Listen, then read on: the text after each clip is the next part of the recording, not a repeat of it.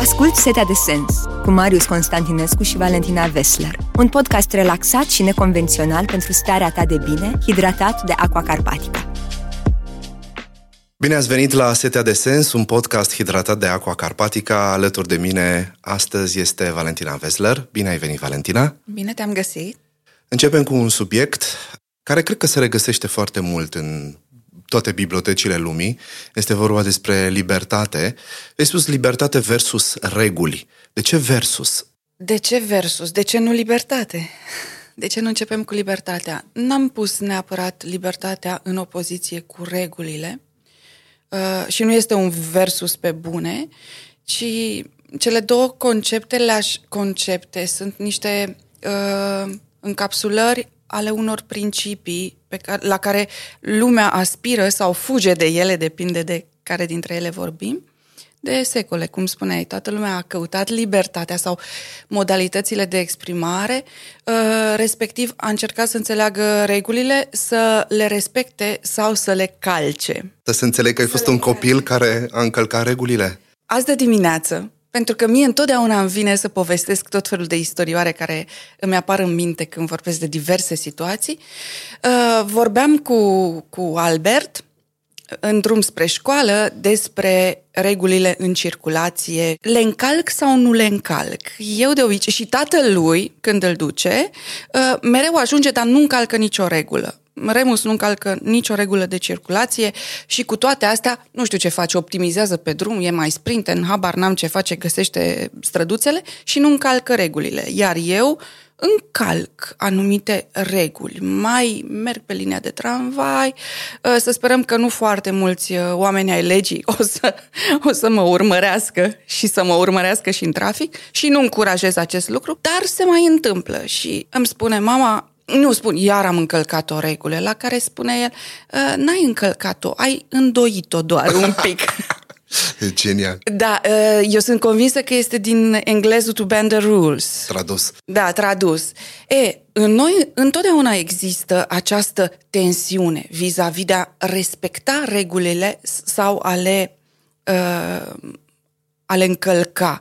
Pentru că regulile fac parte din viața noastră sistemică. Noi avem nevoie de reguli. Altminteri ar fi un haos total. Și contemplând subiectul la care urma să vorbim, fără să fac iterații din uh, mari clasici sau din oameni, toată lumea și dacă a avut o brumă de minte în cap s-a gândit ce înseamnă libertatea pentru el, ce înseamnă libertatea și ce înseamnă regulile dacă sunt constrângeri sau chiar ele trebuie să existe. Pentru că, așa cum spuneam puțin mai, mai devreme, sistemul funcționează după niște reguli. Dacă ele sunt explicite sau implicite, le simțim, poate, și le-am înmagazinat în subconștient și funcționăm după ele, organismul nostru funcționează, natura funcționează după reguli.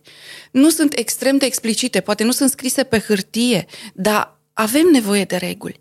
Avem nevoie de reguli pentru că altminteri noi nu putem funcționa în comunitate, între noi.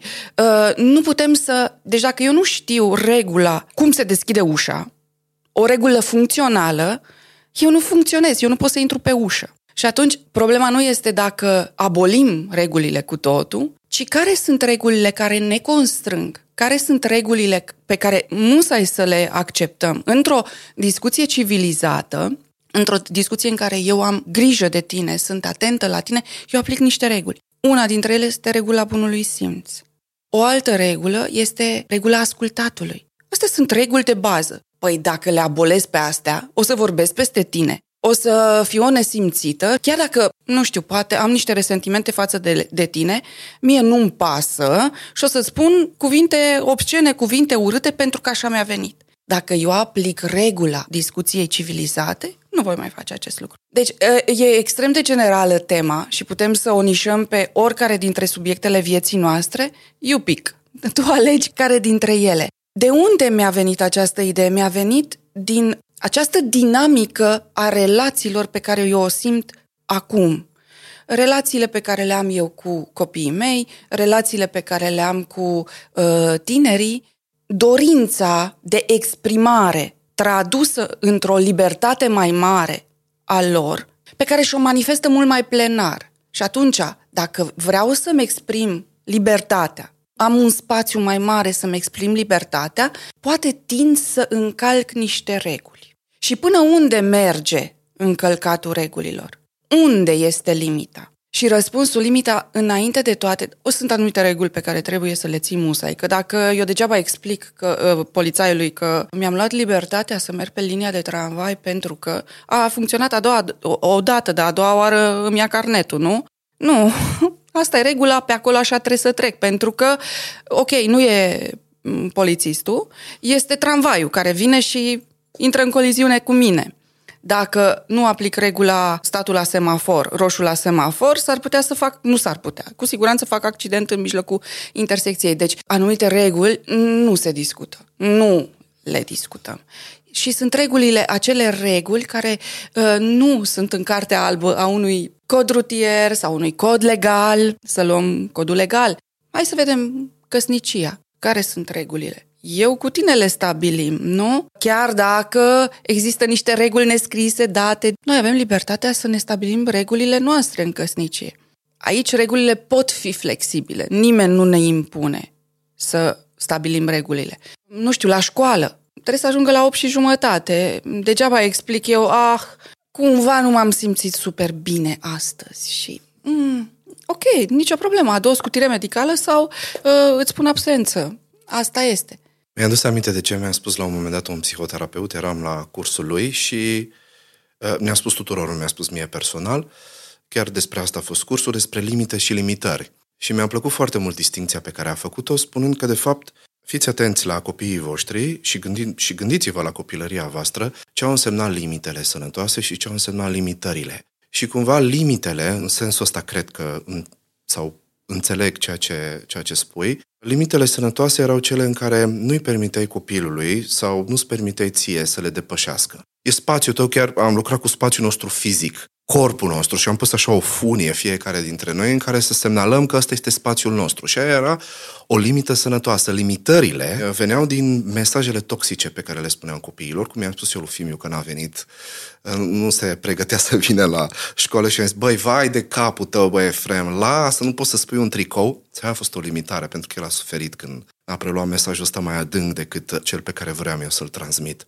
Da, e foarte interesant ce îmi spui. Tot așa mi-am adus aminte în timp ce vorbeai de, de, ce, de ce a spus Andrei Pleșu, dar eu nu mai știu exact. Parafrazăm. Spunea, nu trebuie să-ți depășești limitele, ci așteaptă să descoperi care sunt limitele tale și odată ce ai descoperit care sunt limitele, nu limitările, așteaptă-te la o invazie a nelimitatului și mi s-a părut atât de fain. Aici aș avea nevoie de un moment de contemplare și de integrare, da. Dar revenind la limitări, Limitarea cred că apare atunci când acele limite nu sunt comunicate așa cum trebuie. Pentru că dacă de comun acord cele două părți înțeleg care este regula, care să spunem că ar fi limitarea sau care sunt regulile jocului, în ce termen ne jucăm și înțelege exact despre ce e vorba, uh, explicat într-un mod netoxic și fără atac la persoană,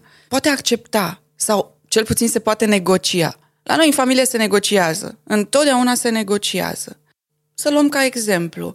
Este clasa 8 avem examene, are niște limitări. Nu poate ieși atât de des în oraș, uh, întâlnirile cu prietenii nu sunt uh, atât de frecvente, uh, avem nevoie de mai mult timp de studiu și ce facem în aceste condiții? Trebuie să renunțăm, nu? Trebuie să renunțăm. El o resimte ca pe o limitare. Cum? Păi nu pot să mă duc? Păi hai să vedem, hai să luăm în calcul și discutăm toate, as, toate aspectele. Și îl pun să intre în jocul ăsta și să înțeleagă. Uite, dacă alegi așa, apare următoarea consecință. Gândești pe termen scurt sau gândești pe termen lung și atunci el nu mai percepe ca pe o, nu mai percepe ca pe o limitare sau o percepe ca pe o limitare mm, temporară, adică o să treacă, se ridică. Și accepti dacă decide să meargă pe varianta necâștigătoare pentru el. Da, foarte interesant și trebuie să fiu sinceră, da. Da. Uneori accept. Dacă argumentele lui sunt extrem de puternice, extrem de puternice, sunt suficiente și dacă îmi vine cu o compensare, ok, bine, te duci și te vezi cu prietenii, ce ești dispus să faci pentru această ridicare a embargoului. De ce ești dispus? Păi am să fac 10 teste în plus astăzi. Până plec, fac 10 teste. Până la urmă, poate să fie și o pârghie de lucru, știi? Pentru că, poate în mod normal, el fiind acasă, n-ar fi făcut acele 10 teste. Dar știind și dorindu-și foarte mult să plece, face cele 10 teste și atunci lucrează poate, poate mai mult decât ar fi făcut-o în mod normal. Și n-am să fiu lipsită de onestitate și recunosc, da, pleacă. E minunat atunci că cred că de fapt în, în atmosfera asta în care copiii cresc și reușesc să decidă pentru ei înșiși totuși, mi se pare important modul în care înțeleg această libertate, că până la urmă decizia e un act de voință și cred că libertatea pe care reușim să le oferim ca părinți, cumva constând tot mai în, în libertatea asta interioară, în puterea lui de a decide și apoi în puterea părintelui de a lăsa să vadă și consecințele deciziei lui. Foarte bună precizarea ta. Care sunt consecințele deciziei? Care sunt consecințele libertății? Care sunt consecințele supunerii la reguli sau încălcării lor? El trebuie să fie în cunoștință și fiecare dintre noi trebuie să fie în cunoștință de cauză. Noi trebuie să știm ce se întâmplă sau, mă rog, la ce, care sunt scenariile în cazul în care încălcăm reguli sau ne luăm prea multe libertăți cum înțelegem libertatea. Și aici intervine discernământul, cum spuneai tu, decizia. Decizia, ai zis tu că este un act... Un act de voință. E un act de voință. Știi, uh, nu știu dacă este un act... Și, și într-un fel sau altul, tu decizi. Decizi să nu decizi sau decizi să decizi. Decizie e o decizie. În orice caz este o decizie, ea se întâmplă. Faci ceva. E să decizi conștient, că îmi imaginez că suntem pe pilot automat mulți dintre noi și reacționăm probabil, nu știu, cel puțin pot să vorbesc despre mine, 90% din, din timp în relația cu copiii. De asta am spus că e o decizie, un act de voință în momentul în care poți să conștientizezi și să te gândești cu luciditate că, uite, asta vreau să fac sau asta vreau să-ți spun, fără să rămân pe pilot automat și să fie pur și simplu o reacție emoțională. E foarte interesant. Mi-am adus aminte, de voie, poate nu are legătură cu subiectul, dar uh, o să încerc să-l încadrez. Am ascultat o discuție uh, la o lansare de carte în Budapesta a lui Umberto Eco, de acum multă vreme, cred că vreo 15 ani, în care el spunea Mă rog, apăreau și niște statistici. El vorbește foarte mult despre mass media și influențele mass media asupra conștiinței colective. Mă rog, e un alt subiect și felul în care el observă lucrurile mm, e foarte just. Și el spunea că 90 și undeva peste 90% din oameni sunt pe pilot automat. Sunt pe pilot automat, iar 90, uh, mai mult, undeva la 4%, 5% sunt creativi E, cumva te sperie și eu în care categorie sunt? Sunt atât de puțin, oare ajung la 4%, sunt în categoria aia sau nu sunt în categoria aia? Și cum spuneai, 90% din... Suntem din, somnambuli. Suntem somnambuli. Da. Iar pe acest fond, mass media lucrează foarte bine. Și toate canalele de, de comunicare lucrează foarte bine, iar el, uh, tot, tot Umberto Eco, uh, mi-am adus aminte de ele foarte proaspăt în mintea mea, vorbea la un moment dat, avea un articol foarte supărat prin 2015, apropo de rețele de socializare, de ce se întâmplă, și spunea că acei oameni care înainte își exprimau părerea doar la un pahar de vin, și eu parafrazez, cum tu l-ai parafrazat pe pleșu, la un pahar de vin, și erau imediat taxați de cei din jur și reduși la tăcere, acum au libertatea de a se exprima în plen și sunt cumva la egalitate cu un uh, medaliat de premiu Nobel. Păi și unde este echitatea? Și era foarte supărat și concluziona el că există o invazie a imbecililor.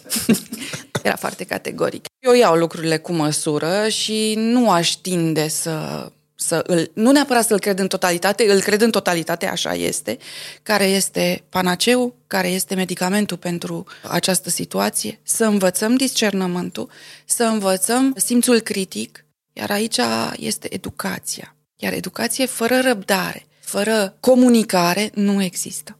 Valentina Vesler, îți mulțumesc mult pentru această discuție, libertatea versus reguli. Am spus că nu e neapărat un versus în sensul în care libertatea și regulile se opun, din potrivă, cred că se atrag reciproc. Setea de sens uh, se oprește aici, un podcast hidratat de Aqua Carpatica. Vă mulțumesc! Ai ascultat Setea de Sens, un podcast pentru starea ta de bine, hidratat de Aqua Carpatica.